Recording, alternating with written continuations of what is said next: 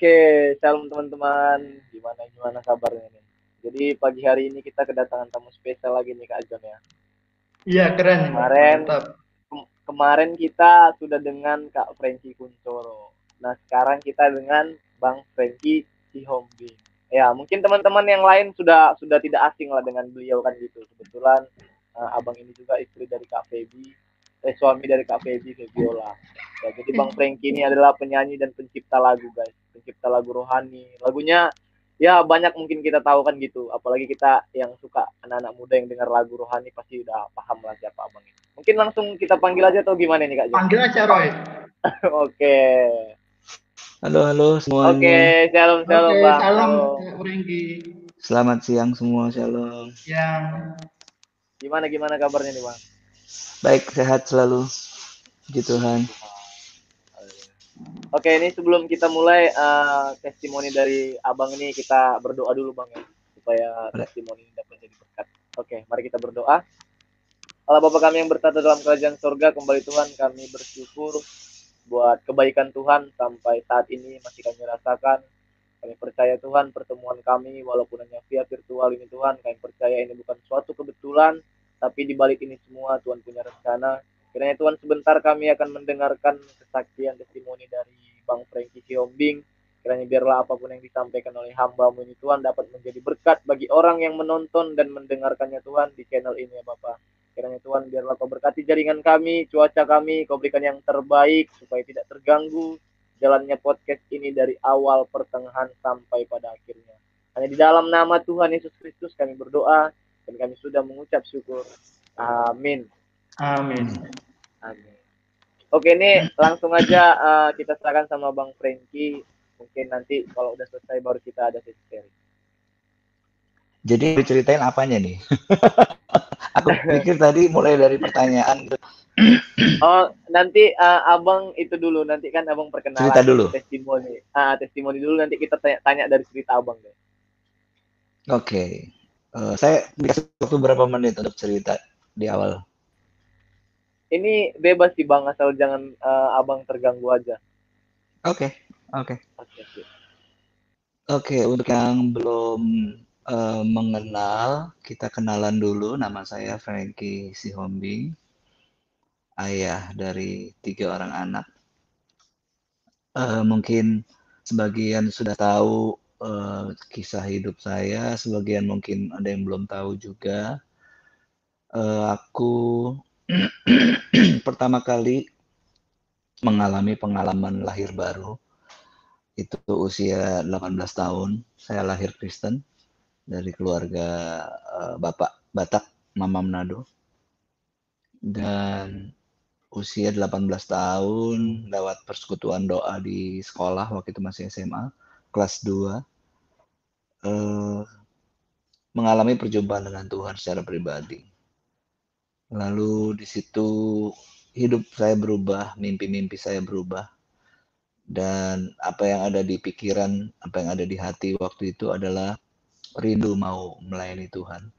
Lewat apa aja yang bisa saya buat untuk Tuhan. Karena waktu itu saya ngerasain eh, luar biasa banget kasih Tuhan. Dan pengen lebih banyak orang mengalami apa yang saya alami. Dan eh, saya nggak bisa ngapa-ngapain waktu itu nggak punya kapasitas untuk melakukan hal-hal yang lain kecuali eh, bernyanyi jadi waktu itu uh, mimpinya adalah pengen bisa nyanyi untuk Tuhan. Dan itu mimpi orang awal-awal kalau ketemu Tuhan kayak gitu biasanya. Dia pengen kasih yang terbaik untuk Tuhan apa aja. Um, dan memang uh, Tuhan jawab, saya bisa ketemu sama orang-orang yang luar biasa yang kemudian bisa punya mimpi yang sama, visi yang sama. Dan waktu itu kita jadi punya grup band mulai dari Esra terus berubah jadi VOG terus uh, ini saya singkat ceritanya aja. Kemudian saya mulai uh, masuk ke karir solo dengan beberapa album. Uh, saat menyembah uh, rayakan series terus uh, healing worship kemudian beberapa album terakhir sampai album saya yang terakhir itu tahun 2000 20 awal. Eh, kemudian dalam kehidupan berjalan dengan Tuhan dari usia 18 sampai hari ini saya berusia 50 jalan 52. Apa yang kemudian terjadi adalah uh, sebuah journey tentang kehidupan seorang Frankie yang nggak mulus-mulus amat. Banyak uh, kegagalan-kegagalan dalam hidup saya, dalam pengiringan saya sama Tuhan. Kalau keberhasilan malah menurut saya nggak perlu diceritain karena tidak ada pelajaran yang terlalu penting dalam keberhasilan. Tapi menurut saya ada pelajaran yang penting banget di balik kegagalan. Makanya saya lebih suka menceritakan kegagalan daripada keberhasilan. Menceritakan keberhasilan biasanya membuat kita jadi gede kepala, membuat kita jadi sombong, membuat kita jadi lupa siapa yang bikin kita berhasil tapi menceritakan kegagalan uh, itu kasih lihat secara telanjang siapa kita bahwa kita bukan siapa-siapa kita bukan Superman kita bukan jagoan. Bahwa semua ternyata adalah kasih karunia Tuhan. Nah mungkin boleh saya bilang dari keberhasilan-keberhasilan itu saya sering banget lupa bahwa semuanya kasih karunia Tuhan. Itu sebabnya saya diizinkan Tuhan untuk melalui banyak hal yang akhirnya mengekspos kebodohan saya, mengekspos uh, bagaimana ternyata saya masih memutuskan keputusan-keputusan yang kurang bijak, keputusan-keputusan yang salah. Dan saya tipikal orang yang tidak pernah menyembunyikan sesuatu. Saya tipikal orang yang terbuka aja, jujur aja. Uh, beberapa kali saya mengalami kejatuhan-kejatuhan dalam kehidupan. Uh, dan itu saya ceritain saya ceritain ke teman komunitas, saya ceritain ke eh, orang-orang uh, yang dekat dengan saya, ke mentor-mentor saya. Bahkan dalam eh, waktu-waktu tertentu setelah saya bisa uh, keluar dari semua pergumulan, saya nggak ragu untuk menceritakannya kepada umum karena menurut saya itu bisa jadi sebuah pelajaran yang penting banget buat kita dalam mengiring Tuhan gitu. Nah, uh, saya sebenarnya nggak tahu ini masih penting untuk dibahas atau tidak uh, intinya yang terakhir kali itu saya pindah ke Bali tahun 2016 setelah saya memutuskan untuk bercerai di tahun 2014. Terus saya menikah lagi tahun 2016 dan saya pindah ke Bali. Nah di situ saya uh, harus mengaku dengan jujur saya terpukul banget. Uh, saya mengalami hal yang uh, apa ya, bikin saya down banget yang harus diakui itu semua berasal dari kesalahan saya sendiri. Karena saya tahu orang seperti kami yang ada di mimbar, yang bergelut dalam dunia pelayanan, pasti hidup dalam ekspektasi orang lain yang sangat tinggi. Uh, orang pengennya kita begini, orang pengennya kita gitu.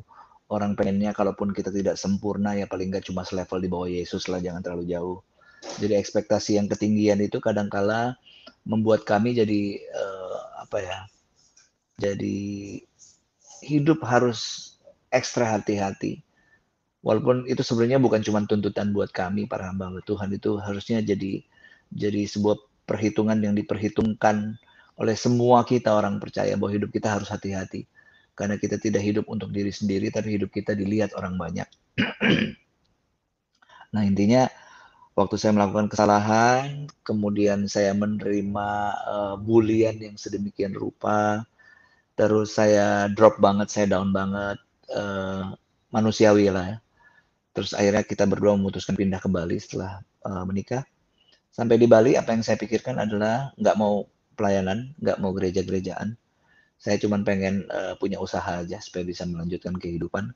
Setelah itu sampai di Bali, uh, jalanlah usaha yang kita planning dan lumayan jalan usaha pertama. Bahkan di tengah-tengah usaha pertama kemudian kita eh, dapat peluang yang kita pikir wah ini kalau pintu terbuka pasti dari Tuhan. Uh, tapi saya percaya ya bahwa hidup kita orang yang mengasihi Tuhan pasti sadar atau nggak sadar pasti ada tangan Tuhan yang uh, mengatur semuanya. Jadi kita kelihatan kayak dapat uh, pintu terbuka untuk usaha yang lebih baik dengan tempat yang lebih besar, uh, lokasi yang lebih strategis, dan kita jalanin, kita masukin usaha kedua itu buka restoran di sebuah tempat yang strategis di Seminyak. Waktu berjalan tempat kita tuh lumayan besar dan kita punya satu panggung khusus untuk uh, ada band, ada penyanyi-penyanyi bisa nyanyi di situ kita bayar. Uh, dalam proses lagi punya usaha ini, kemudian kita ketemu orang-orang yang uh, apa ya, orang-orang yang mereka mengalami masalah-masalah hidup dan nggak tahu jalan keluarnya gitu. Ya saya dengan apa adanya, dengan tidak berpikir terlalu rohani-rohani amat, ya ajak ngobrol biasa aja. Tapi ternyata ini menjadi sesuatu yang kontinu gitu, ketemu lebih banyak orang, ngomongin tentang kehidupan, ketemu lebih banyak orang lagi, ngomongin hidup lagi. Sampai akhirnya saya memberanikan diri untuk berdoa, ngomong firman, padahal sebenarnya minder banget ya dalam situasi yang kayak gitu pada waktu itu saya agak minder ngomongin firman Tuhan minder ngomong tentang Tuhan. Tapi uh, kelihatan kayak situasi menuntun saya untuk berbicara hal yang positif. Karena biar bagaimana sengaco-ngaconya saya saya masih adalah seseorang yang pernah ngalamin kebaikan Tuhan. Orang yang pernah ngalamin uh, mujizat Tuhan pernah ngalamin sentuhan kasih Tuhan. Jadi saya ngomong tentang itu gitu. Sampai kok tambah lama kok tambah banyak gitu orang yang uh, ngobrol, konseling. Nah, saya cerita sama beberapa sahabat saya di Jakarta. Sampai salah satu dari mereka bilang, e, Frank, kayaknya lu mendingan bikin komunitas deh di Bali. Supaya lu juga bisa bertumbuh. Nah, terus saya bilang sama dia, udahlah nggak usah ngomong-ngomong soal komunitas, karena gua pindah ke Bali tujuannya tidak ada hubungannya dengan pelayanan, tidak ada hubungannya dengan komunitas-komunitas, gereja-gereja, no, gitu. Saya sudah memutuskan saya tidak mau meninggalkan Yesus sebagai Tuhan, tapi saya mau meninggalkan gereja dan pelayanan itu aja. udah. Terus apa yang terjadi? Kemudian usaha yang udah oke, okay, kelihatan bagus, jalan baik. Kemudian kita tertimpa beberapa bencana. Pertama Gunung Agung meledak dan turis uh, turun banget. Uh, kedua waktu itu kejadian gempa di uh, Lombok, turis juga tambah lama tambah uh, berkurang tambah sedikit Nah, jalannya usaha makin terseok-seok. Tiba-tiba teman saya yang tadi uh, nawarin, Frank, gue kasih lu dua setengah juta per bulan. Lu bikin komunitas kecil aja, nanti lumayan dapur lu bikin apa kayak bikin nasi goreng, bikin apa lah yang murah-murah biar anak-anak komunitas ini bisa ngumpul ngobrol, ada makannya dan duit ini bisa nolong usaha lu di restoran. Jadi perhitungan saya waktu itu adalah lumayan saya dapat eh, uh, 10 juta sebulan, dua setengah juta per minggu dikasih. 10 juta sebulan bisa buat bantuin bayar karyawan uh, punya gaji segala macam. Jadi pikiran saya tuh cuman bener-bener uh, udahlah ada yang nolongin, bikin aja lah. Jadi akhirnya saya bikin pertemuan-pertemuan kecil setiap hari minggu gitu ya jam 4 sore waktu itu.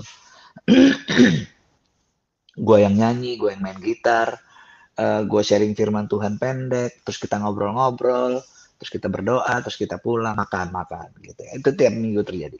Yang ikut lima orang, enam orang. Jalan sebulan, dua bulan, nambah jadi sepuluh orang. Jalan lagi lama-lama, setahun tiba-tiba bisa tambah jadi dua puluh orang. Hari ini komunitas kita udah jalan terus bahkan sampai uh, sampai harus ada sekolah minggu karena memang banyak banget uh, jemaat komunitas yang uh, uh, apa namanya pasangan muda yang punya anak-anak kecil yang harus kita pikirin sekolah minggunya. Udah ada sekitar 25 sampai 30 anak-anak sekolah minggu gitu. Jadi sesuatu yang saya hindari untuk nggak mau ada di situ lagi, tapi ternyata uh, Tuhan justru bawa ke situ. Nah, saya ingat setahun setelah ini berjalan, saya jadi mikir gini. Uh, saya ngomong sama istri saya, saya kok sejak ada komunitas ini malah hidup kita kok malah jadi tambah baik ya yang tadinya udah males baca Alkitab, kita jadi bangun pagi lagi, saat teduh lagi, baca Alkitab lagi. Karena saya pikir saya mau bagiin apa sama uh, teman-teman di komunitas kalau kita sendiri tidak pernah mengisi kebenaran setiap pagi, setiap hari. Jadi kita lakukan itu, kita lakukan itu secara rutin. Lama-lama kita ngerasa ada perubahan, banyak perubahan besar yang terjadi dalam hidup kita gitu. Dan Tuhan juga percayain jiwa-jiwa semakin banyak. Sampai saya telepon teman saya di Jakarta, uh, sorry banget, gue harus stop bantuan lu karena gue jadi ngerasa eh, nggak uh, fair banget. Gue merasakan sebuah faedah yang luar biasa dan gue masih menganggap ini adalah sebuah bantuan uh, kepada usaha gue jadi gue ngerasa gak enak banget lah. Akhirnya saya stop bantuan dari dia dan kita uh, lanjutkan acara hari Minggu dengan biaya sendiri. Dan kemudian sampai akhirnya kita memutuskan malah untuk menutup uh, resto kita karena memang udah nggak bisa lagi jalan pertama kita bukan orang yang tepat di situ, pengalaman kita nggak ada, passion kita bukan di situ. Nah, tapi saya lihat bagaimana Tuhan turut campur tangan dalam apa pun yang kita pikirkan, apa pun yang kita rencanakan, yang kita pikir ini udah paling benar dan ternyata nggak benar. Tapi ternyata dalam dalam rancangan-rancangan yang gua ngarang sendiri, gua mikir sendiri, Tuhan tetap ikutan ada di situ gitu sampai saya nggak nggak nggak nggak nggak kepikir sama sekali bahwa di dalam usaha yang kita buat ternyata Tuhan bisa kumpulin orang-orang untuk uh, untuk bisa beribadah sama-sama, ngumpul sama-sama dan kemudian terciptalah komunitas ini uh, untuk kita tangani bersama. Nah, sampai hari ini saya ngelihat luar biasa banget Tuhan ya. Saya yang udah ogah banget masuk dalam pelayanan lagi. Tapi kemudian hari-hari ini kami benar-benar menikmati banget bagaimana kasih karunia Tuhan uh, berlaku atas kita. Kita kayak dikasih kesempatan lagi untuk hidup di dalam panggilan yang Tuhan udah tetapkan. Saya baru nyadar bahwa sekali Tuhan memanggil kita, kalau kita hidup dalam cinta kepada Tuhan, maka panggilan itu nggak akan bisa gagal. Dia akan teruskan panggilan itu. Dan hari ini, inilah saya, orang yang pernah gagal bahkan mungkin sering banget gagal. Tapi hari ini saya ngerasain banget apa itu kasih karunia yang uh, Tuhan berikan sama saya sampai nggak kepikir bisa melayani lagi. Tapi hari-hari ini kok bisa ada orang-orang yang mempercayakan hidupnya untuk uh, kita gembalain di sebuah komunitas. Bahkan di Bali sendiri saya uh, mulai punya beberapa sahabat hamba-hamba Tuhan yang sekarang udah bisa saling mengundang kita pertukaran mimbar untuk saling sharing. Sesuatu yang jujur saya udah nggak pernah pikir lagi.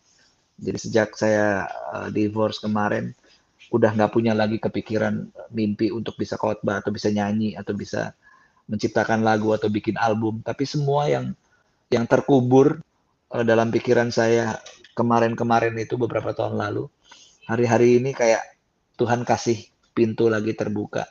Dan semua yang nggak pernah saya bayangin hari ini semua jadi kenyataan lagi bahkan lebih daripada yang pernah saya impiin sebelumnya. Mungkin itu aja yang mau saya share. Saya kembaliin ke moderator. Kalau ada sesuatu yang bisa kita tanya jawab saya akan coba jawab. Thank you banget waktu ini oke. Thank you buat uh, bang Franky buat sharingnya buat testimoninya uh, sangat memberkati kita sekali sebenarnya ya Kak John ya. Di mana uh, akhirnya yang biasanya kita cuma bisa nonton lihat aja di YouTube Instagram gitu. Nah kita sekarang bisa langsung ngomong nih dengan Bang, Bang Franky kan gitu walaupun hanya via virtual. Tetapi puji Tuhan itu semua karena kebaikan Tuhan kan gitu. Ya karena jujur saya banyak sih termotivasi dari lagu-lagu yang abang uh, apa yang abang ciptakan dan abang nyanyikan kan gitu karena saya kan uh, masih mahasiswa juga di STT jadi kita sering lah dengar-dengar lagu abang di kampus. Apalagi lagu yang apa yang jangan lelah itu kan itu kan termasuk lagunya abang juga kan? Jangan lelah ya. bekerja di ladang Tuhan nah itu kan itu aku uh, yang populerkan. Tapi bukan aku oh, yang iya. oh oke okay, oke. Okay. ya tapi itu yang yang sering sih kita dengar jangan lelah bekerja di ladang Tuhan kadang kan kita lelah. Nah ini saya mau tanya nih sama bang Franky kenapa sih uh, awalnya itu kan pasti ada sesuatu. Kok bisa abang uh, terjun ke dunia pelayanan musik rohani? Kan kenapa nggak musik-musik dunia kan lebih lebih wow kan gitu? Seperti kita lihat uh, bang itu bang Vicky Sianipar kan lebih aktif dia di dunia budaya kan gitu. Nah kenapa abang bisa terjun ke musik rohani dan suka menciptakan dan menyanyikan lagu rohani? Mungkin ada di balik semua itu semua bisa abang sharingkan dengan kita. Uh, aku ngerasa bahwa setiap orang pasti punya panggilan yang berbeda-beda. Ada orang dengan dengan apa namanya uh, talenta musik, kemudian panggilannya adalah panggilan untuk uh, dia punya beban kepada musik-musik etnis tradisional seperti yang diambil sama Bang Vicky. eh, dia jadi berkat buat dunia di sana di bagian itu.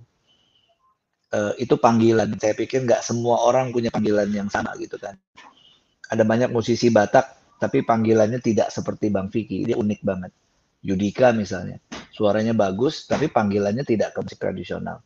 Dia juga tidak punya panggilan untuk eh, melayani Tuhan secara khusus eh, menjadi seorang pemimpin pujian misalnya. Panggilannya ke penyanyi sekuler tapi kita lihat bagaimana seorang Yudika ini cuma contoh ya Eh, dia punya eh, sikap yang bagus jadi berkat eh, punya disiplin yang bagus sebagai seorang Kristiani punya prestasi yang luar biasa. Nah dia jadi berkat di dunianya dia di dunia sekuler lewat eh, tarik suara. Nah seorang Frankie Siombing saya ngerasa bahwa panggilan saya adalah benar-benar untuk eh, melayani Tuhan secara khusus sebelum saya eh, mengalami eh, pertemuan dengan Tuhan di usia 18 tahun, saya ikut apa namanya kegiatan-kegiatan bermusik dari SD. Ada vokal grup lah, SMP ada band, masuk SMA juga ikut band, festival-festival band. Dan kita tuh lumayan sering menang gitu. Jadi ada mimpi-mimpi untuk eh, berkiprah di dunia sekuler itu ada.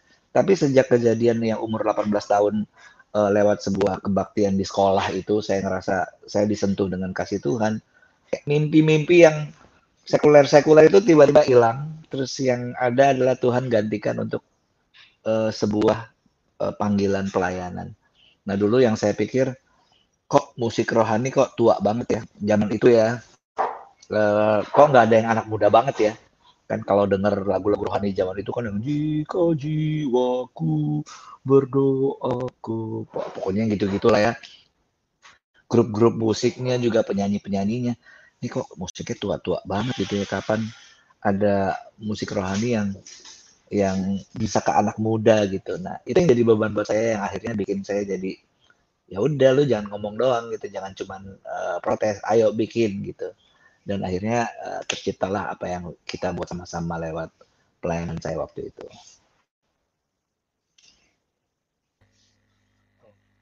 ya puji Tuhan sih ya jadi uh, benar sih yang dibilang abang Franky tadi ya setiap orang punya porsi lah ya Uh, abang mungkin Ya. porsinya di, di musik ini dan yang lainnya di musik yang sana gitu tapi sama-sama jadi berkat lah bagi semua orang kan gitu. Karena uh, nggak mesti kita terjun di dunia pelayanan uh, secara rohani juga kita bisa jadi berkat bagi orang-orang kan gitu.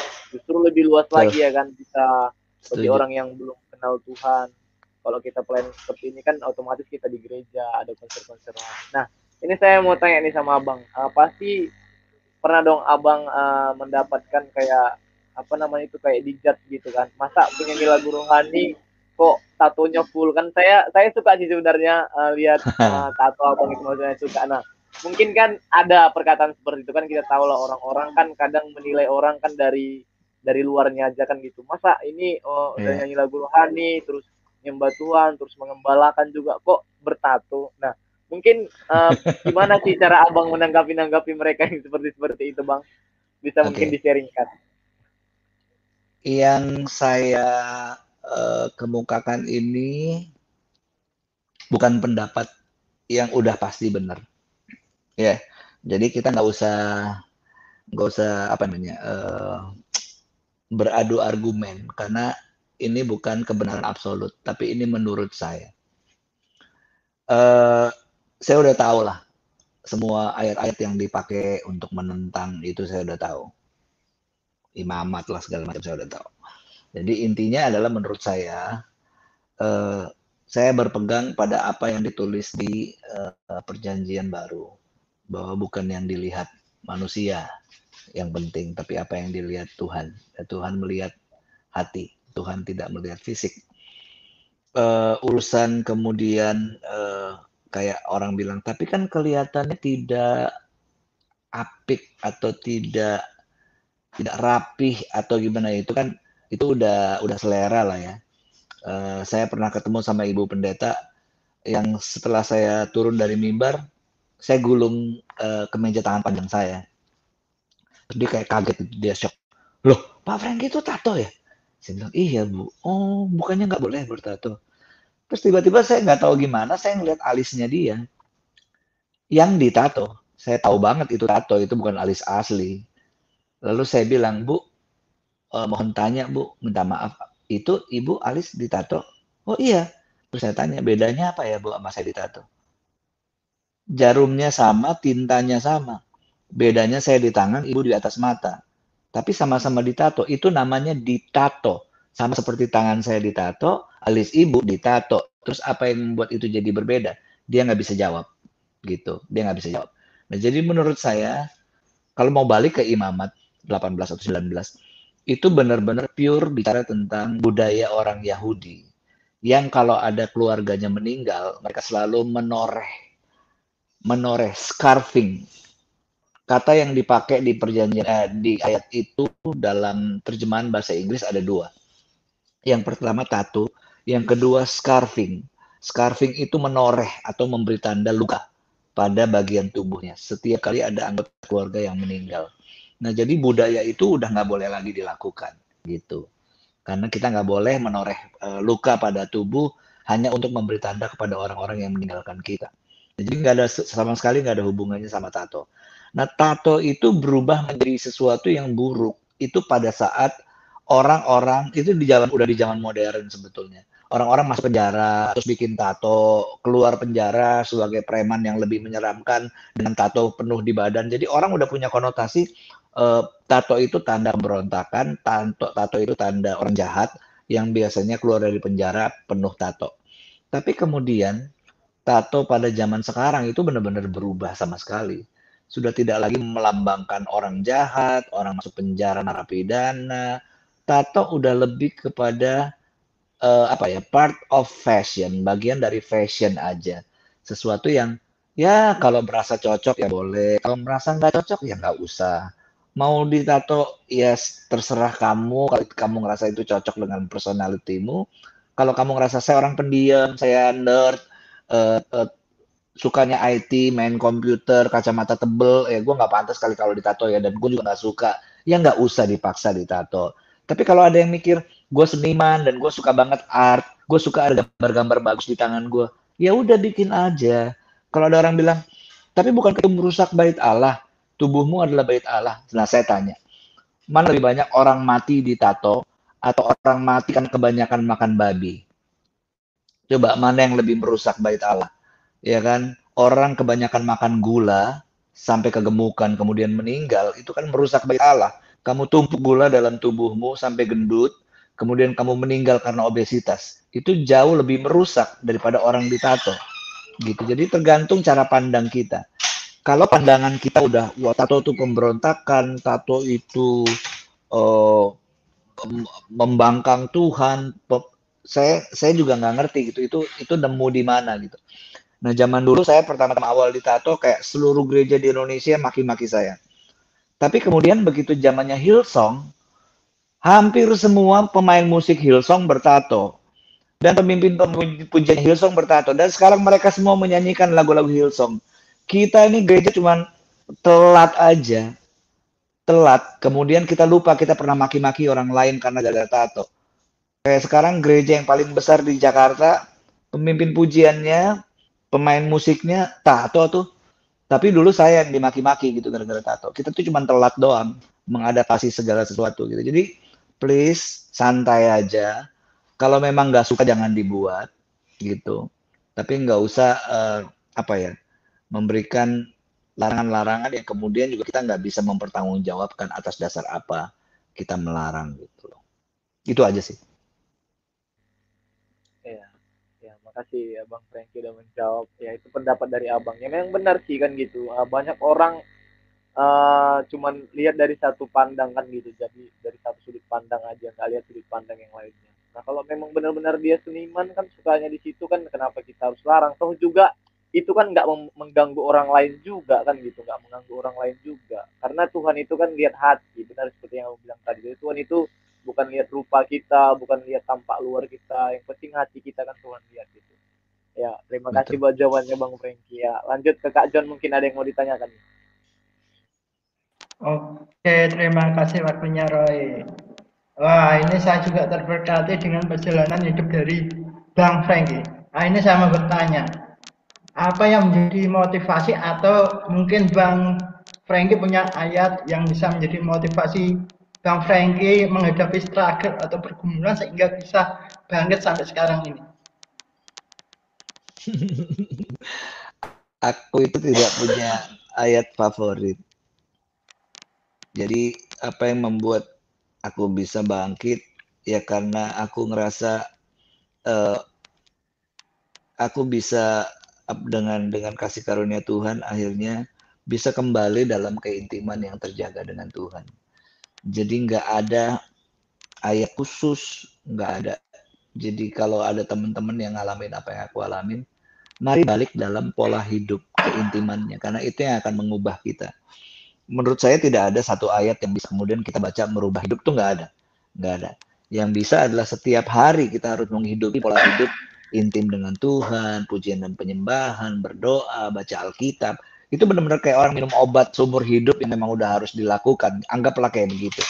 Yang kalau lu mau nggak mati ya lu harus lakukan itu tiap hari. Kayak uh, uh, karena saya ngalamin ini cuma contoh dong uh, ada ada teman saya uh, darah tinggi udah harus minum obat. Orang yang darah tinggi emang udah harus seumur hidup minum obat gitu kan apalagi yang udah apalagi dari genetik seperti itu. Terus kemudian dia tiga bulan stop obat darah tingginya. Ya itu namanya mencobai Tuhan lah ya.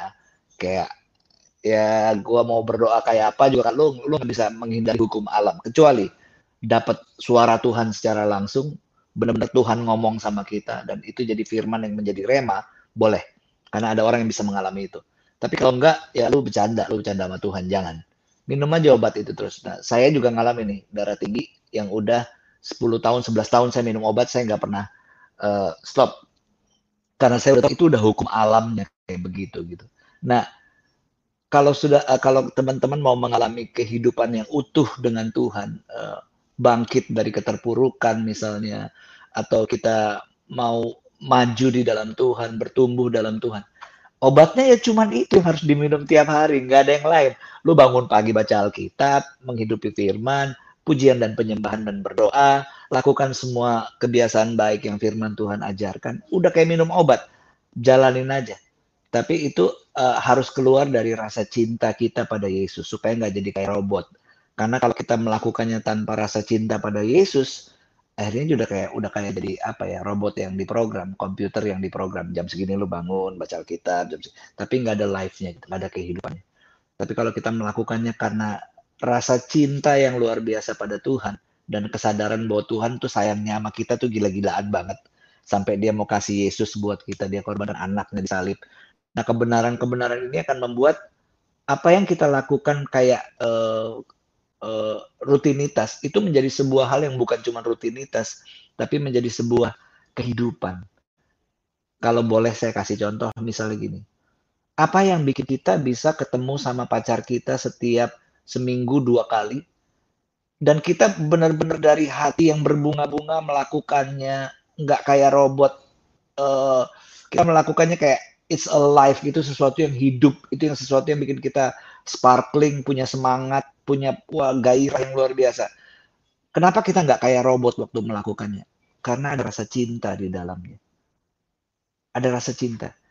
Coba kalau kita nggak mencintai seseorang terus kita dibayar sama bapak ibunya orang itu gitu misalnya. Eh lu gue kasih duit sebulan 20 juta lu apelin anak gue ya dua minggu sekali. Terus kita nggak suka.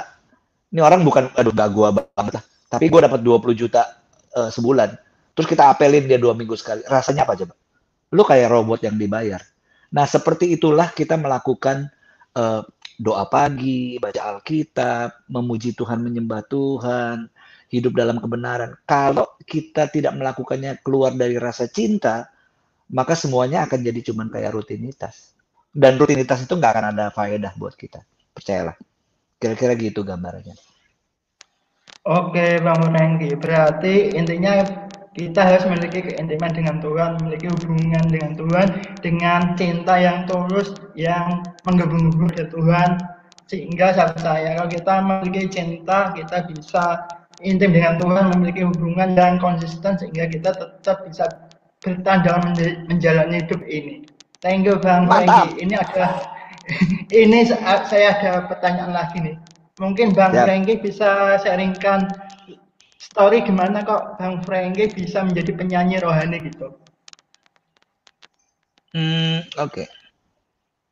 Uh, eh, awalnya adalah saya ketemu dengan uh, uh, satu orang yang akhirnya kita bersahabat dan orang inilah yang membawa saya masuk dalam dunia pelayanan. Jadi dulu saya uh, berasal dari sebuah denominasi yang melayani itu ya benar-benar cuma di dalam gereja gitu ya, udah melayani di dalam gereja. Tapi lewat orang ini saya belajar bahwa eh kita bisa melayani di di tempat yang bukan cuma dalam kebaktian hari Minggu setiap hari Minggu kita uh, ibadah gitu ya. Terus saya dibawa masuk ke persekutuan-persekutuan, terus saya belajar melayani di sana. Terus saya kata menarik juga ya. Artinya uh, jadi lebih bervariatif gitu. Dan kan uh, dulu gereja saya yang lama lagunya lagu-lagu yang tahun-tahun 70 80 gitu pas diperkenalkan dengan dunia persekutuan. Oh kok lagunya ternyata oke-oke ya? Lagu-lagunya lebih dinamis segala macam. Nah karena diperkenalkan itu saya ketemu dengan ya tadi saya udah saksikan di depan teman-teman yang masih muda yang kok kita visinya sama ya? Pengen bikin musik rohani yang lebih baik gitu. Pengen bikin musik rohani yang lebih kontemporer istilahnya yang bisa uh, dinikmati lebih banyak anak-anak muda gitu. Terus ya udah ketemu sama orang-orang yang uh, punya hati luar biasa ini ketemu Amos. Amos sampai sekarang masih melayani main drum gitu ya. Uh, ketemu Ucok gitu. Mereka uh, dulu ada di uh, JDCC terus ketemu Sydney ketemu Sari Simorangkir ketemu Fiona Pais. Ini orang-orang yang sampai hari ini masih melayani Tuhan. Dan ketemu orang-orang hebat ini uh, ya udah bersatulah semua ide-ide kita, kita bikin lagu bareng, bikin musik bareng, sampai akhirnya kita melayani Tuhan sama-sama.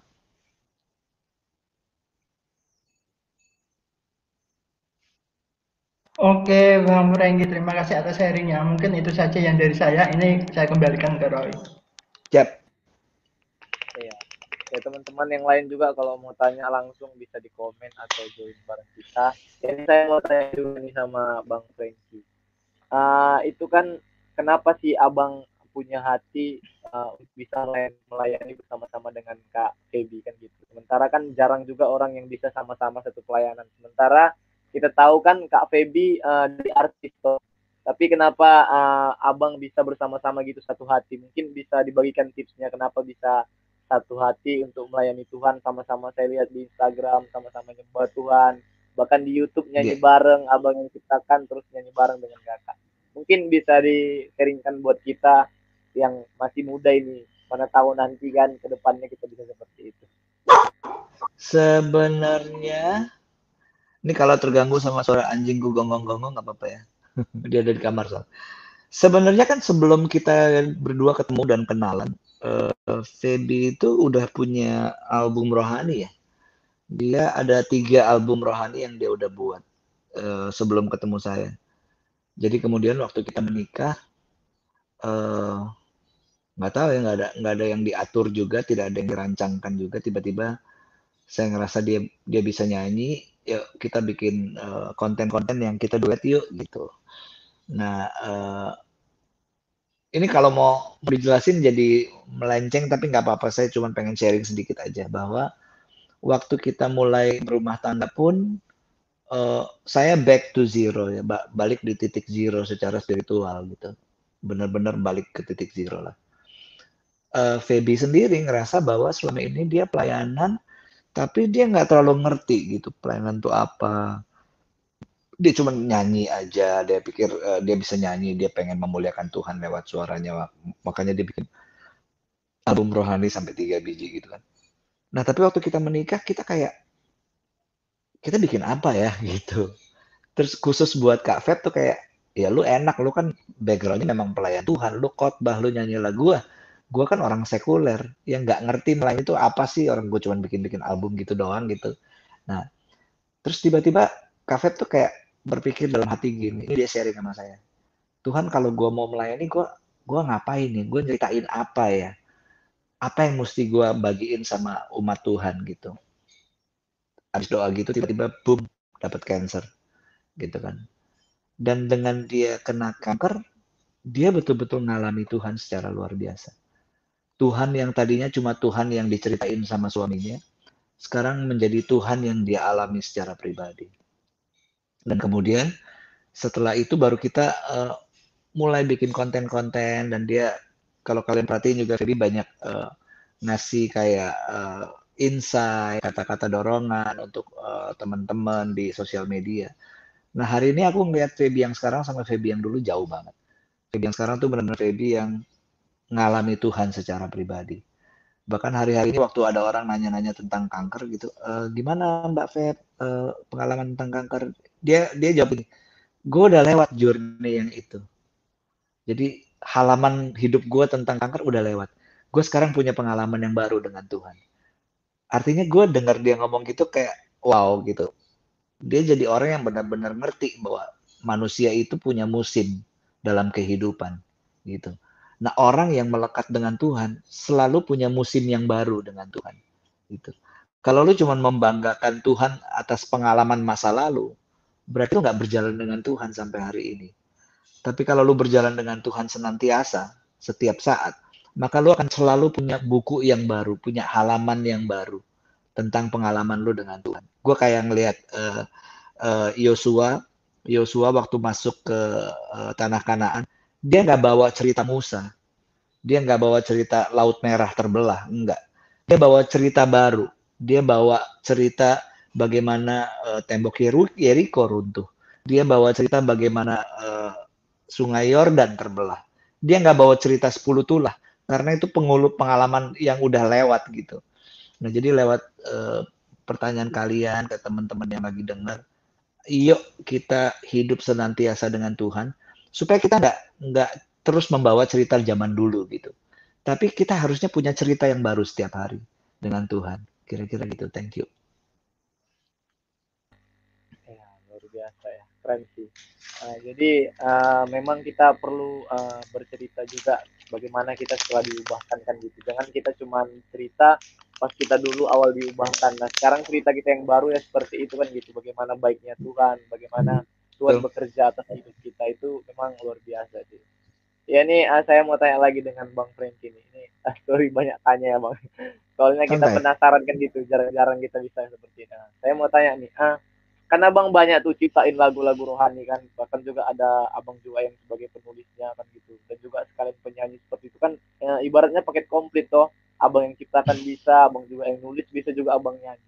Nah mungkin uh, bisa diseringkan bagaimana sih abang kok bisa uh, apa namanya itu punya keinginan seperti itu. Kenapa nggak cuma nyanyi aja kan gitu tapi abang bisa ciptakan lagu juga bisa nulis lagu juga. Kan itu ribet toh sebenarnya kan ribet. Karena kan wajib susah kan pasti susah lah. Kita nyanyi aja pun nggak mudah. Ini abang cipta lagu bisa nyanyi bisa nulis lagu bisa. Nah, mungkin uh, bisa dibagikan buat kita kita yang masih muda ini. Mungkin uh, kenapa sih bisa? Mungkin ada motivasi apa seperti itu?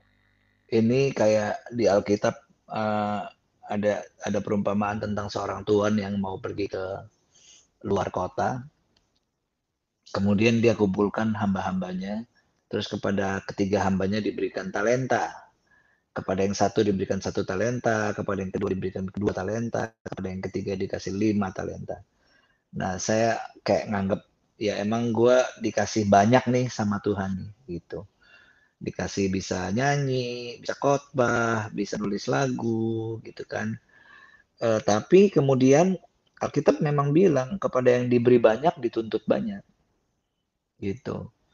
Jadi e, kepada yang ngerasa diberi sedikit jangan jadi minder gitu, karena tetap kita punya tanggung jawab untuk bagaimana yang sedikit ini bisa terus kemudian berkembang gitu menjadi lebih banyak dan lebih baik tentunya gitu gua bisa nyanyi hari ini kalau gua bertanggung jawab dengan talenta yang Tuhan berikan. Semua talenta yang Tuhan berikan pada kita itu pasti benih. Ya, nggak langsung cus besar, nggak langsung banyak gitu, pasti benih gitu. Awalnya uh, bisa nyanyi sedikit, kemudian dia bertanggung jawab, dia les vokal, dia banyak belajar dari YouTube, dia lihat bagaimana caranya secara teknis bisa nyanyi yang bagus, kemudian berkembang, berkembang, berkembang dengan dia bertanggung jawab mengembangkan talentanya, kemudian Tuhan kasih kepercayaan yang lebih besar. Nah, saya saya ngalamin itu. masuk ke sebuah persekutuan doa nggak langsung main musik, beres-beres kabel, ngangkat-ngangkat speaker, melihat apa yang terjadi di persekutuan itu sampai akhirnya bisa main gitar akustik kopong, kemudian dipercayain main bass, kemudian dipercayain bisa sampai kemudian jalan dua tahun, dua tahun setengah, tiga tahun, Tuhan kasih kesempatan untuk rekaman. Semuanya yang Tuhan kasih itu melihat harga yang kita bayar terlebih dahulu. Itu pasti. Karena Tuhan bilang barang siapa setia dengan perkara kecil, dia akan kuberi tanggung jawab untuk perkara yang lebih besar. Nah manusia zaman sekarang bisa nggak potong kompas? Bisa. Kalau lu punya duit bisa. Lu nggak usah ngalamin yang susah-susahnya. Lu nggak usah ngalamin proses bayar harganya. Lu langsung masuk ke apa yang lu mimpi. Bisa nggak? Bisa banget. Tapi sorry, nggak akan ya, nggak akan ada impactnya. Waktu kamu melakukan bukan dengan waktu Tuhan, tapi dengan waktu kamu tidak pernah akan ada impactnya.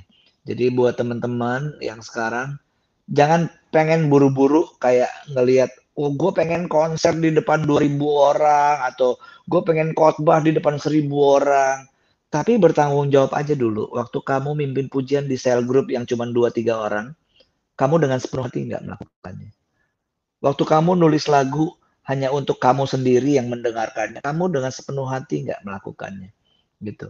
Karena waktu kamu setia dengan perkara yang kecil, Tuhan pasti akan berikan kamu tanggung jawab yang lebih besar. Kira-kira begitu. Iya, iya benar sih. Jadi berarti intinya seperti yang di Kolose 3:23 ya, Bang ya. Apa pun yang kamu perbuat, perbuatlah seperti untuk Tuhan, bukan seperti untuk Tuhan. Ya, jadi uh, ketika kita setia dalam perkara kecil, pasti percaya Tuhan akan berikan perkara yang besar kan gitu. Kadang kita seperti yang abang bilang tadi sih banyak anak-anak muda kita mau langsung uh, perkara yang besar gitu kan, kita mau langsung lompat kan. Iya. Tapi kita kan harus lalui dulu dong yang dibawa kan gitu. Karena kalau kita nggak melalui proses pasti nanti susah kan ketika kita sampai di puncak kita nggak akan mudah kan. Gitu. Betul. Kayak sekarang ini kan zaman okay. zaman zaman aku mau cerita sedikit ada ada ada orang yang datang ke uh, eh, IG saya gitu terus kasih uh, message, abang boleh nggak kita duet? Gue bilang ah duet apa nih?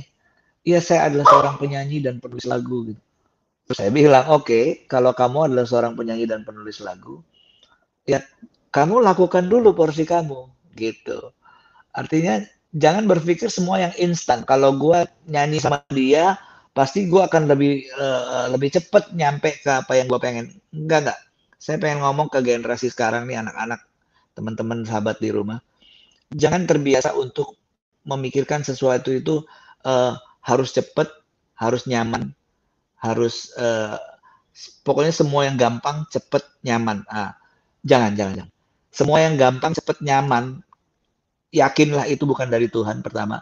Dan yang kedua, itu tidak akan membawa kamu kepada keberhasilan yang sesungguhnya. Karena yang namanya proses itu pasti nggak cepet, nggak gampang, dan nggak nyaman. Jadi jangan terbiasa mau cepat, mau gampang, mau nyaman. Semakin nggak gampang, semakin bagus. Semakin tidak cepat, semakin bagus. Semakin tidak nyaman, semakin bagus. Ya, jadi cintailah proses. Itu aja. Oke, ya, thank you, Bang benar sih jadi kita harus melalui proses dulu kan gitu jangan kita cuman mau hasil aja tapi prosesnya nggak mau kita Betul. lalui kan. Oke ini ada pertanyaan nih bang di kolom komentar ini uh, tips dan trik dari kak Frankie dong bagaimana cara bertanggung jawab atas setiap talenta yang Tuhan berikan oke okay. Saya uh, tahun 90 satu itu dapat anugerah dari Tuhan untuk belajar tentang present worship di Texas. Kemudian salah satu guru saya namanya Bob Fitz. Dia adalah seorang pemimpin pujian yang luar biasa banget. Nah dia bilang begini, if you uh, if you are a worship leader, kalau kamu adalah seorang worship leader yang dipanggil Tuhan untuk melayani di bidang itu, at least you have to know 10,000 songs paling tidak kamu harus bisa menguasai 10 ribu lagu. Saya dengar itu kayak, wow, sebegitunya gitu orang kalau mau melayani Tuhan. Tapi kemudian saya baca uh, ada sebuah ayat di Tawarikh. Di situ begini, ditulis begini, semua orang yang melayani kemah Tuhan pada zaman Raja Daud, itu orang-orang yang melayani di musik, imam-imam musik, ada kalimat ini, mereka semua ahli seni. Nggak ditulis mereka semua bisa main musik, nggak. Atau bisa bernyanyi, nggak. Ditulisnya ahli seni. Jadi kalau bayangan saya tuh mereka tuh benar-benar apa ya? Iya benar-benar orang-orang yang belajar sekolah punya gelar sampai ahli seni. Jadi mungkin standar untuk main di gereja kita harus pikirin lagi sih. Kalau orang yang males belajar chord, mendingan gak usah main di gereja. Kalau lo orang yang males ngafalin lagu, mendingan gak usah main di gereja. Kalau lo orang yang nganggep ya udah ini aja udah cukup, mendingan lo gak usah main di gereja. Jadi orang-orang yang melayani Tuhan itu benar-benar orang seharus orang-orang yang tingkatnya ahli. Saya kalau lihat ya teman-teman dari uh, eh, NDC, JPCC, Symphony Worship, itu mereka main udah yang benar-benar hebat mainnya. Nggak sembarangan, nggak main-main. Terus kita yang di gereja-gereja cuma mimpi gitu, kapan ya gue bisa manggung di panggung kayak mereka, ditonton ribuan orang kayak mereka tapi cuma nyanyi lagu saat ini ku datang lagi, ku cinta keluarga Tuhan aja chordnya salah gitu. Kan kurang ajar. Mimpinya ketinggian, tapi lagu paling gampang pun kamu nggak bertanggung jawab untuk menghafal chordnya dengan baik. Kita nyanyi aja.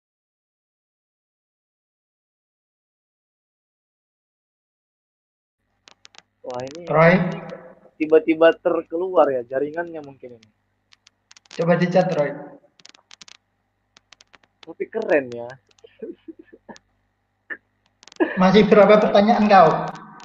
Uh, aku sih uh, mengalir aja sih.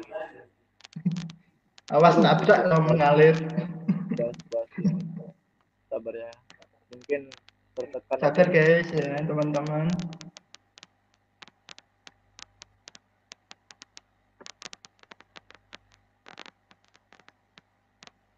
Padahal lagi di puncak-puncak centang kurasa jaringan. Abang itu di Bali ya makanya siang ya. Iya udah lama dia di Bali.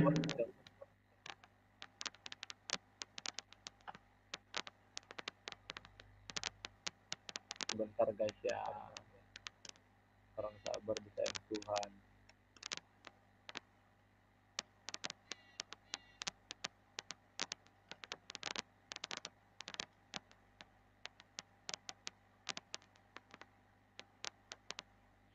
centang satu. Telepon. Gimana di telepon centang satu ya? Bisa kayak kemarin Bang David centang satu tak telepon bisa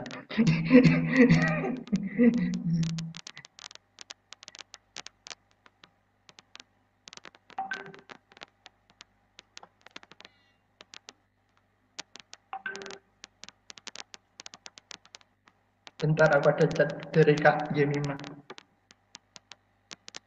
Oh ini baru online sabar. Bahasa jaringannya tadi.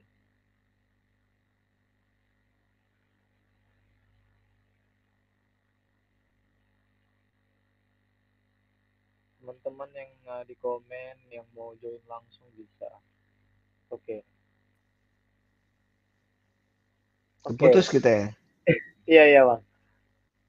Sorry, sorry, sorry, sorry, sorry. Dilanjut aja bang. Sampai sampai mana tadi ya? Tadi sampai mana ya? Sampai mana tadi Kak John? Oh sampai itu uh, yang mau nyanyi uh, kayak JPCC kayak MDC mau konser tapi nyanyi masih Oh iya iya iya bentar bentar bentar saya keluarin si peliharaan peliharaan ini dulu. Masih. Oke. Okay. Iya, jadi ya kayak gitu. Maksudnya kita uh, bermimpi pengen jadi kayak si A, si B. Oh, gue pengen bikin musik kayak Yosep gitu kan. Nulis lagu kayak Sydney, uh, kayak Bang Frankie.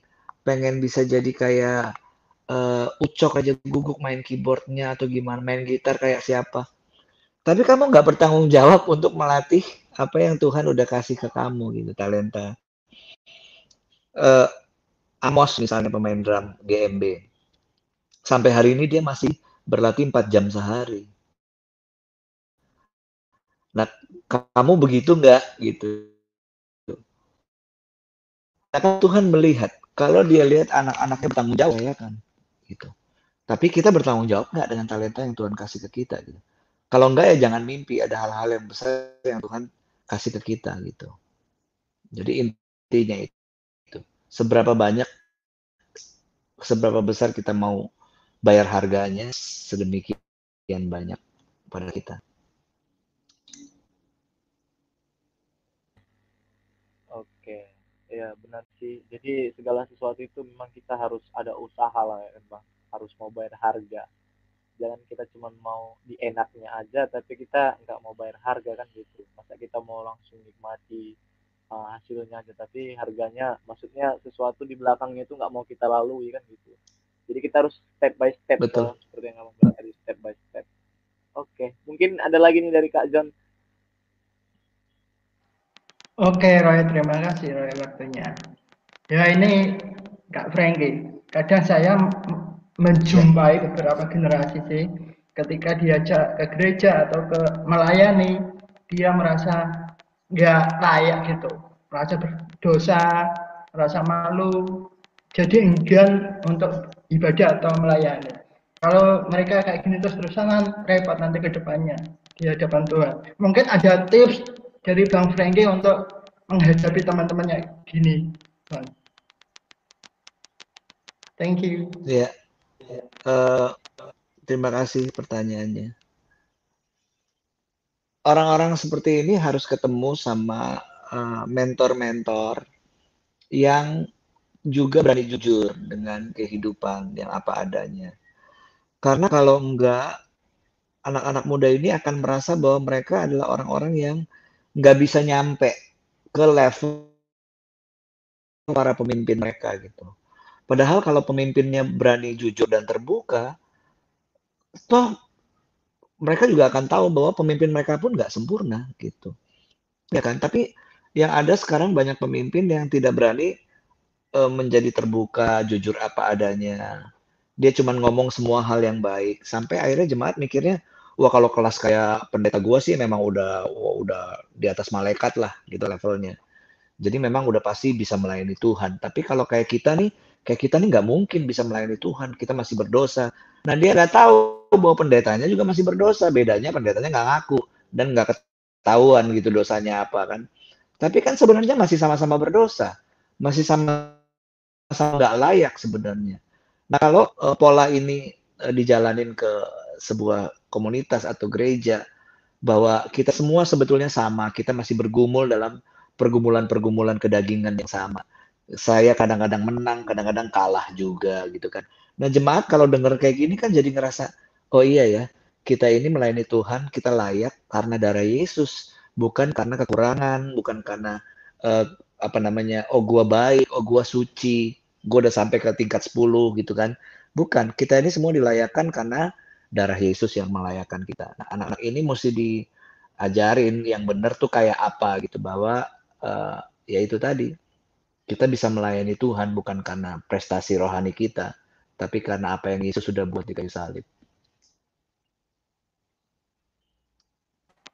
Oke Bang Franky atas sharingnya. Ya, betul kita meski walaupun merasa belum layak, tapi kita yakin bahwa kita sudah dilayakkan oleh Tuhan.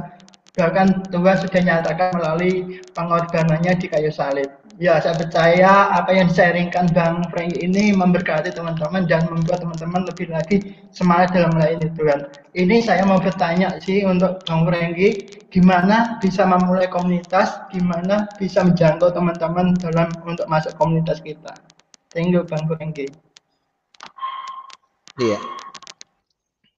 Yang pertama uh, itu semua tidak bisa terjadi dengan uh, apa yang kita rencanain, nggak mungkin gitu ya. Oh, gue pengen bikin ini nih, gitu.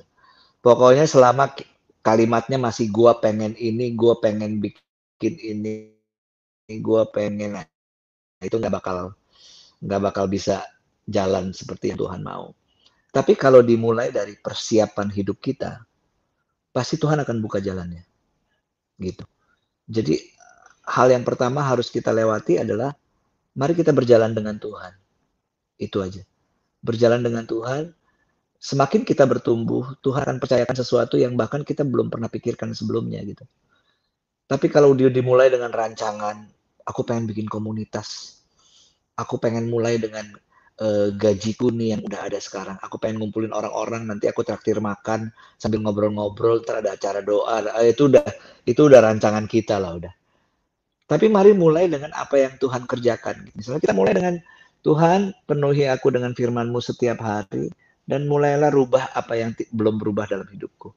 Kita mulai uh, ngobrol sama istri atau sama pacar atau sama mentor. Please liatin hidup gua kalau ada yang belum berubah, ngomong ke gua. Kalau udah mulai ada yang kelihatan berubah, please share supaya gua tahu gua ada di titik mana hari-hari ini. Waktu kita semakin uh, memperdulikan hidup kita,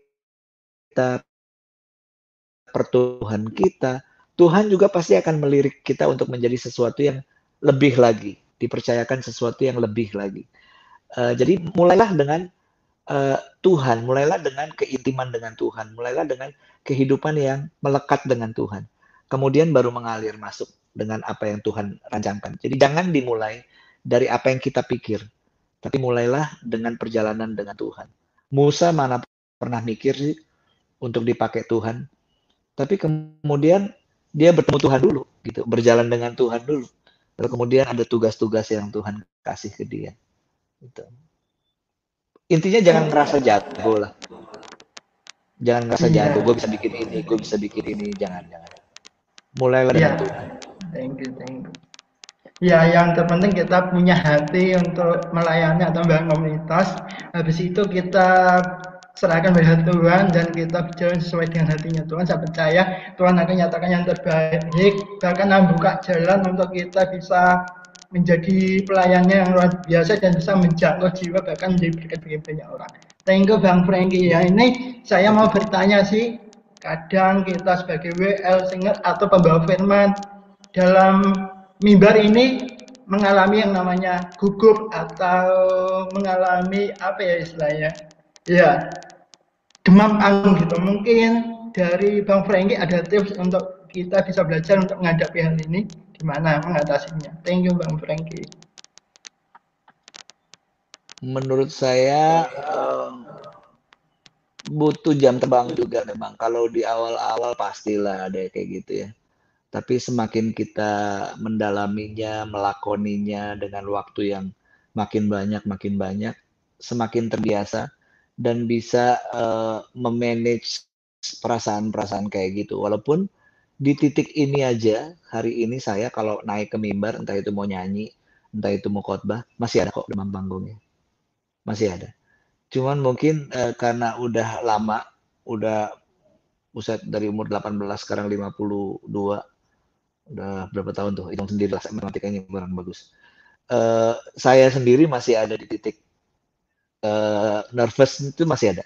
Cuman uh, mungkin lebih bisa menghandle kayak ya dua menit kemudian udah hilang gitu.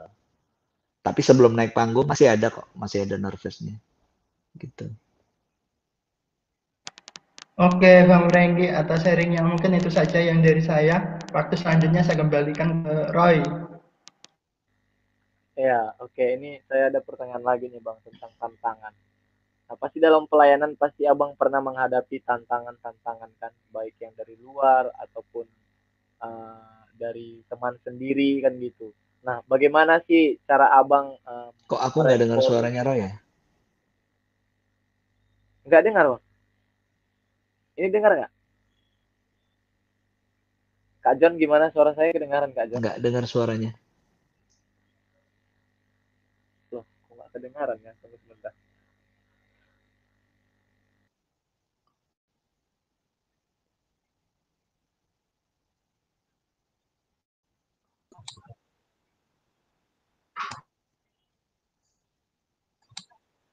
Shalom Kak Franky.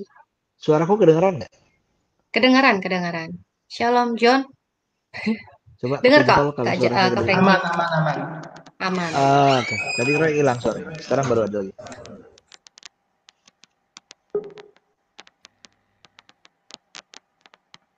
Ini kedengaran, Bang. Kedengaran. Ya, aman. Oke, ah, ini ini saya mau tanya nih, Ah, kan pasti dalam pelayanan eh, adalah tantangan-tantangan yang abang hadapi.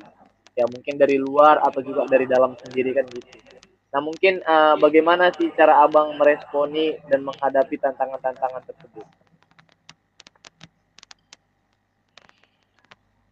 Waduh, mau diceritain banyak banget ya. Nah, intinya gini, intinya gini. Kita bikin apa pun, pasti akan ada tantangannya. Bikin apa aja. Mau bikin yang baik ada tantangannya, bikin hal yang nggak baik juga ada tantangannya.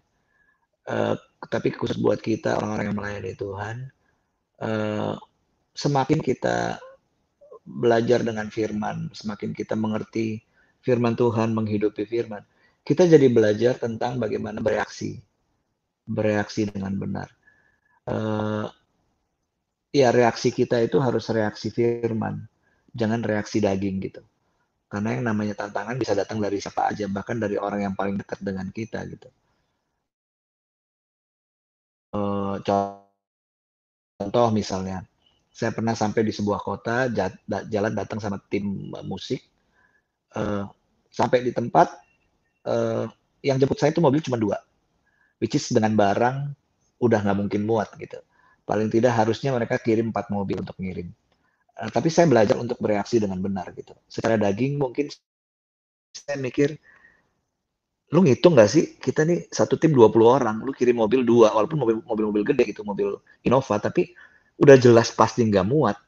Belum bawa gitar, bawa keyboard, bawa- pokoknya pikiran saya yang udah kayak gaya-gaya kayak eh, apa namanya eh, grup papan atas gitulah. Tapi kemudian saya jadi mikir, eh ya ya udah gitu. Biar bagaimana kita nih hamba Tuhan yang harus bereaksi dengan firman, bukan bereaksi dengan daging gitu. Lalu kemudian ya eh, tarik napas, hitung 1 sampai 1000, kemudian lebih tenang, lebih tenang sama sampai akhirnya saya memutuskan untuk ayo cari mobil yang ada di airport, kita sewa aja, sebagian barang masuk situ dan akhirnya saya sendiri sama beberapa teman naik taksi. Selesai juga tuh masalahnya. Jadi tanpa harus bereaksi yang salah, masalah ini ternyata bisa diselesaikan dengan baik.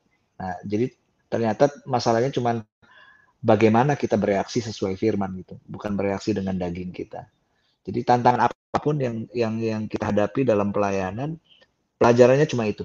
Bagaimana kita bereaksi sesuai dengan firman, bukan bereaksi sesuai dengan daging. Gitu.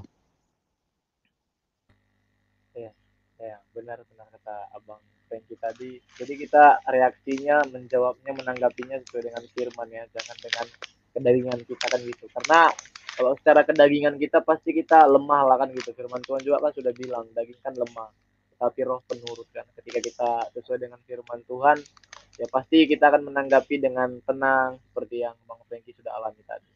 Ya mungkin eh, ini ada yang baru join nih Kak. Kak Vero mungkin ada yang mau ditanyakan dengan Bang Franky saya persilahkan. Iya, iya makasih Kak Roy. Shalom Bang Franky. Shalom John, shalom Kak Roy. Eh, sorry Roy, aku nggak Suaranya nggak ngikutin. kedengeran. Nggak kedengeran ya? Masih nggak? Masih kedengaran? Eh, eh, udah kedengaran? Nggak ada Hah? suaranya, Vero. Nggak ada suaranya? Nggak? Coba Kak John, Kak John unmute dulu punya Kak John, baru. Ah, ini Masih kedengaran. Ini Aman kak, aman, aman. Nah, aman. Kedengeran ya, jelas. Aduh John. Ya, Mantap. Bang Franky. Iya, thank you. Shalom semuanya. Maaf ini baru ngikutin se- eh, sebagian Bang Franky. Eh, sebagai worshiper ini eh, ada nggak sih kekecewaan sama Tuhan Bang Franky? Kan eh, tadi kalau nggak salah aku dengar ada berapa lagu ya? Seribu lagu ya untuk kalau nggak salah di- di- eh, panggilannya ya gitu. Nah terus ada kekecewaan nggak sih Bang Franky selama jadi worshippers? Thank you.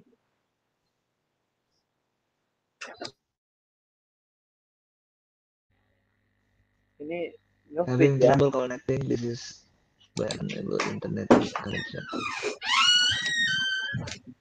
Dengar Bang Franky tadi? Bang Franky, Nggak kedengeran suaranya. coba Oh, Nika ulangi. udah, udah dengar belum?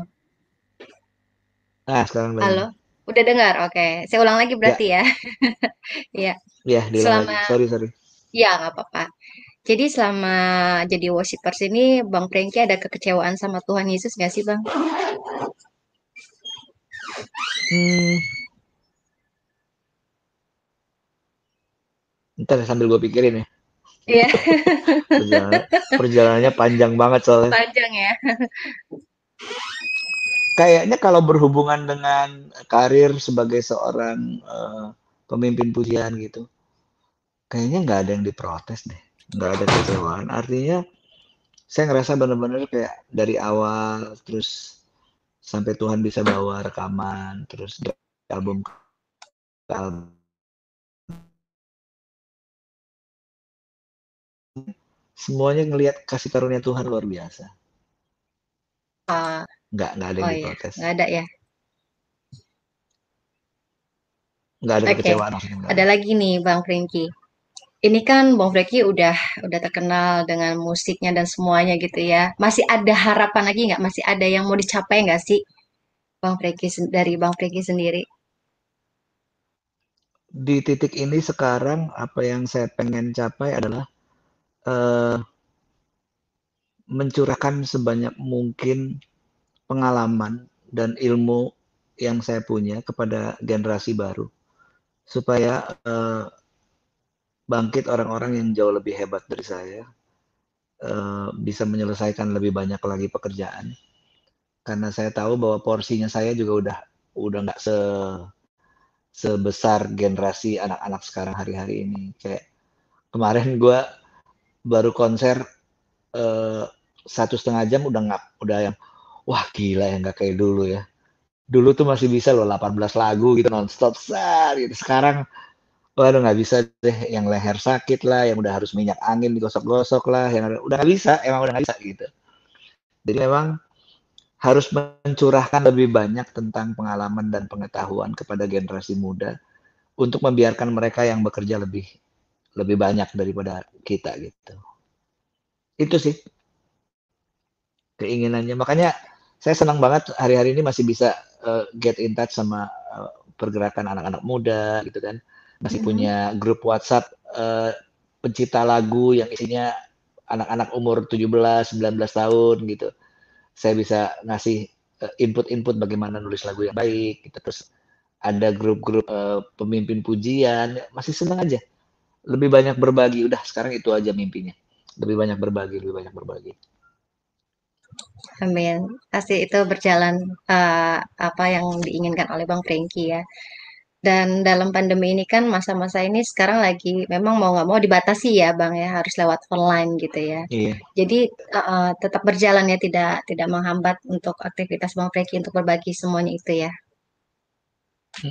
Jalan tuh sekarang-sekarang ini kita paling bikin konten sama karena ada kontrak dari sebuah perusahaan TV jadi eh, terus bikin konten aja satu bulan harus bikin 10 konten. Udah gitu aja dibuat terus.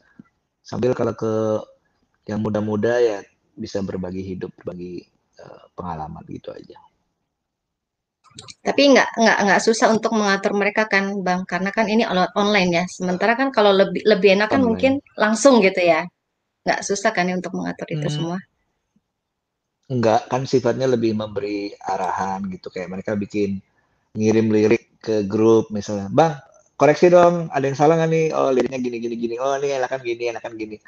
Jadi masih dalam batas memberi arahan. Kan mereka harus jadi diri mereka juga jadi nggak usah diatur atur lah gitu Baik, thank you thank you Bang Franky. ya Silakan Roy. Oke, ya.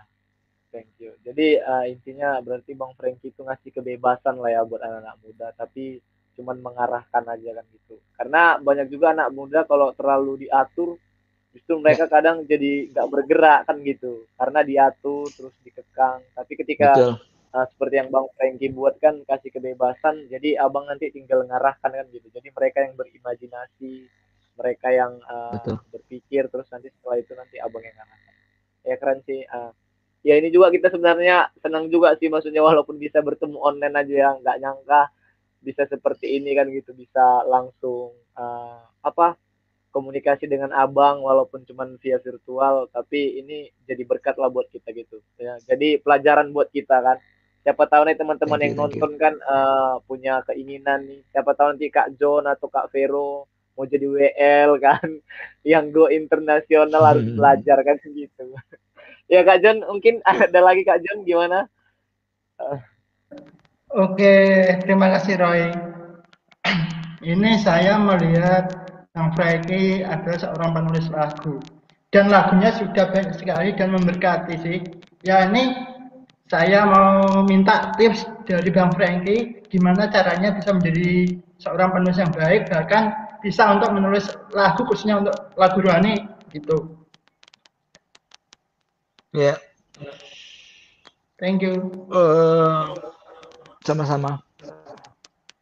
Memang sebetulnya sebuah lagu itu bisa ditulis dengan baik. Pertama itu kalau orang yang menulisnya memang punya talenta di situ. Jadi harus dimulai dengan talenta.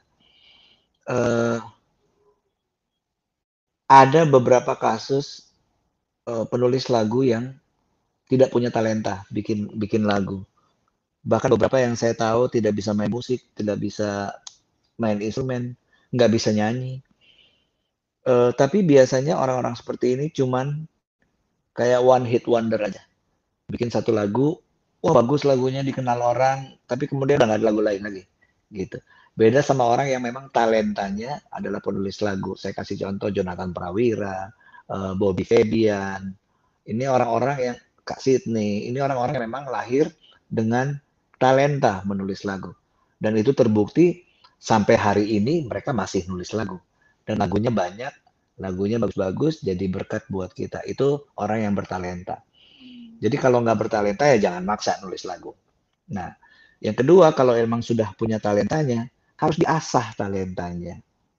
Ini dalam semua talenta sama. Lu pemain gitar, pemain keyboard, pemain drum, penyanyi, semua yang namanya talenta harus diasah.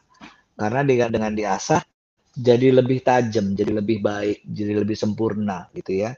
Nah, untuk penulis lagu kalian pasti setuju lah. Lagu yang paling bagus itu adalah lagu yang keluar dari pengalaman penciptanya. Ya, gue inget banget Glenn tuh bikin album yang ada Januari tuh. Gila tuh kayak satu album meledak semua. Tapi kita tahu banget apa yang dialami Glenn sebelum bikin al- album itu gitu. Jadi pengalaman yang unik banget dengan album itu gitu. Eh, saya adalah orang yang dapat kesempatan dengerin pertama kali sebelum album itu keluar. Dia panggil saya Babe, Beh, dengerin Beh, ini lagu-lagunya. Saya dengerin, saya, wah gila, ini mah gila, ini meledak nih gue bilang. Tapi itu itu terjadi karena dia mengalami sebuah pengalaman yang luar biasa gitu. Ini saya nggak ngomong pengalaman dengan Tuhan, karena ini album sekuler gitu.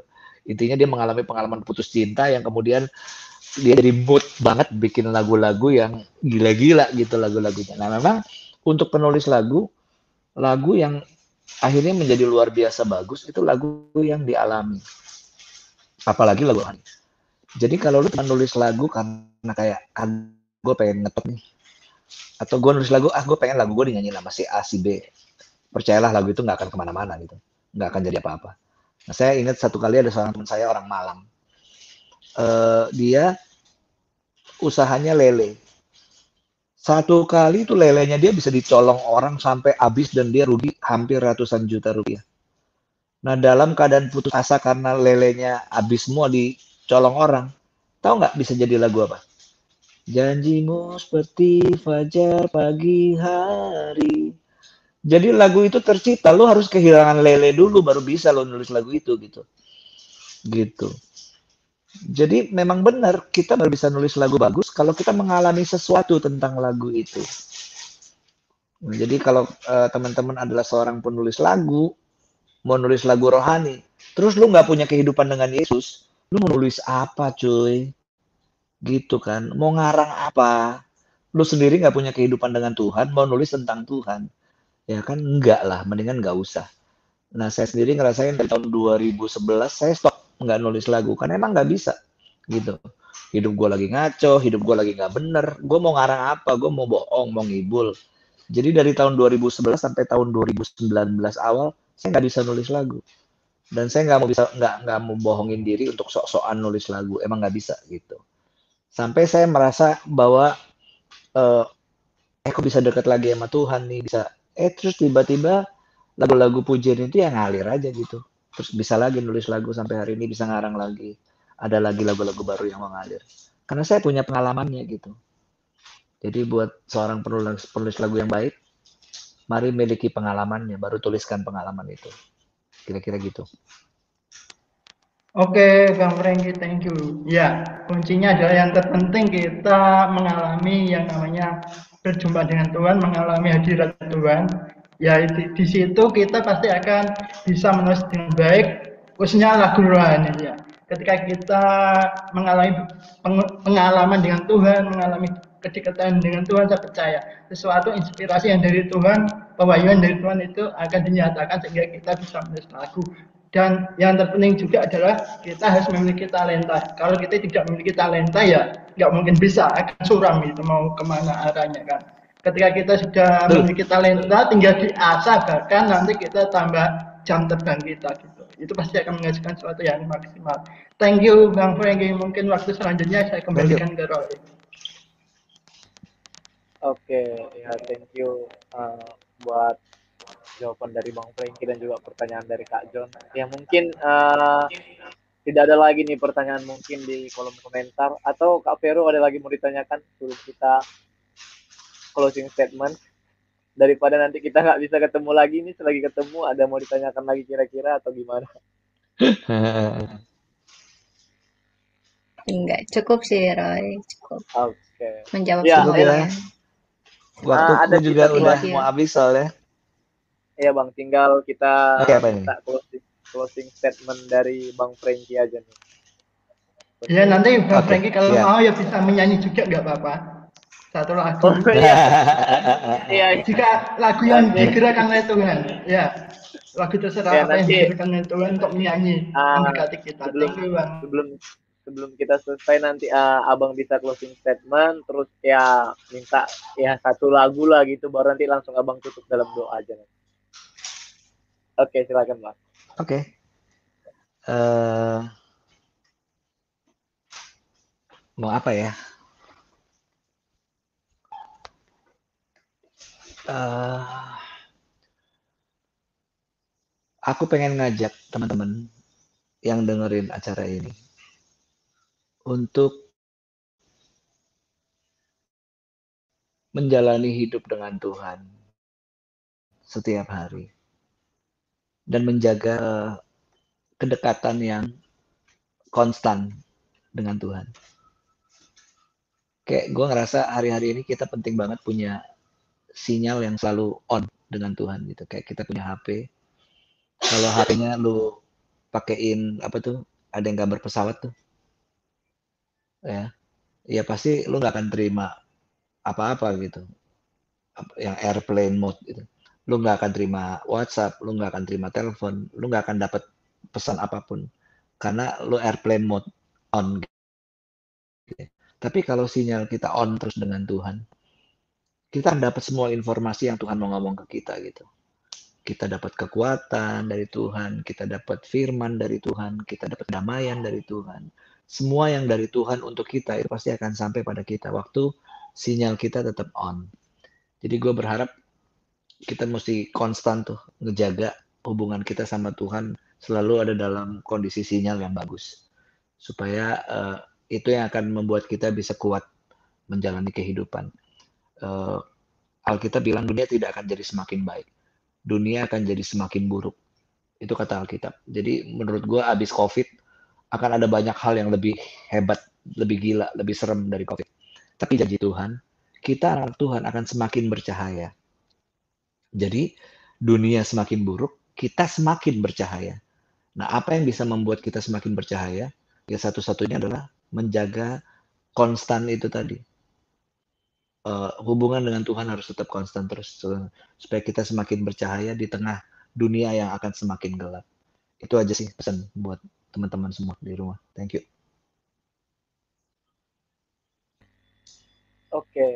thank you Bang. Ya mungkin uh, sebelum uh, abang tutup dalam doa mungkin uh, bisa nyanyi satu lagu buat kita di sini uh, terserah abang lagu yang tergerak lah gitu yang digerakkan oleh aku nyanyi sedikit ya oke okay, no problem. Aku nyanyi bagi refnya aja ya. Iya.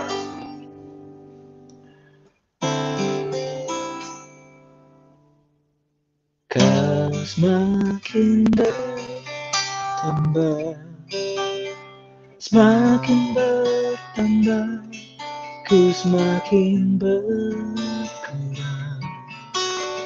Tenggelam di dalam kemuliaanmu Kau semakin bertambah Oh, menikah salibku di setiap waktu biar kebenaranmu jadi semakin nyata dalamku.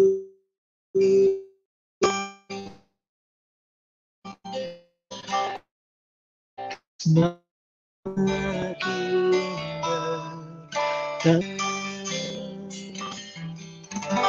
Terima kasih.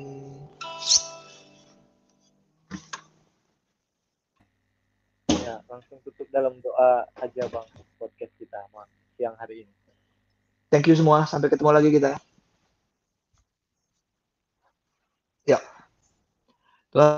Terima kasih buat uh, siang hari ini kami bisa ngobrol bareng sama teman-teman biar kiranya apa yang kami ngobrol bisa berguna buat teman-teman yang mendengarkan acara ini dan di mana pun kami berada kami semakin sadar bahwa kami tidak bisa hidup di luar Tuhan bahwa hanya waktu kami melekat dengan Tuhan seperti batang melekat dengan pokok anggur maka hidup kami akan berjalan dengan baik bahwa kami yang mendengarkan acara ini untuk semakin dekat sama Tuhan dekat hidup kami.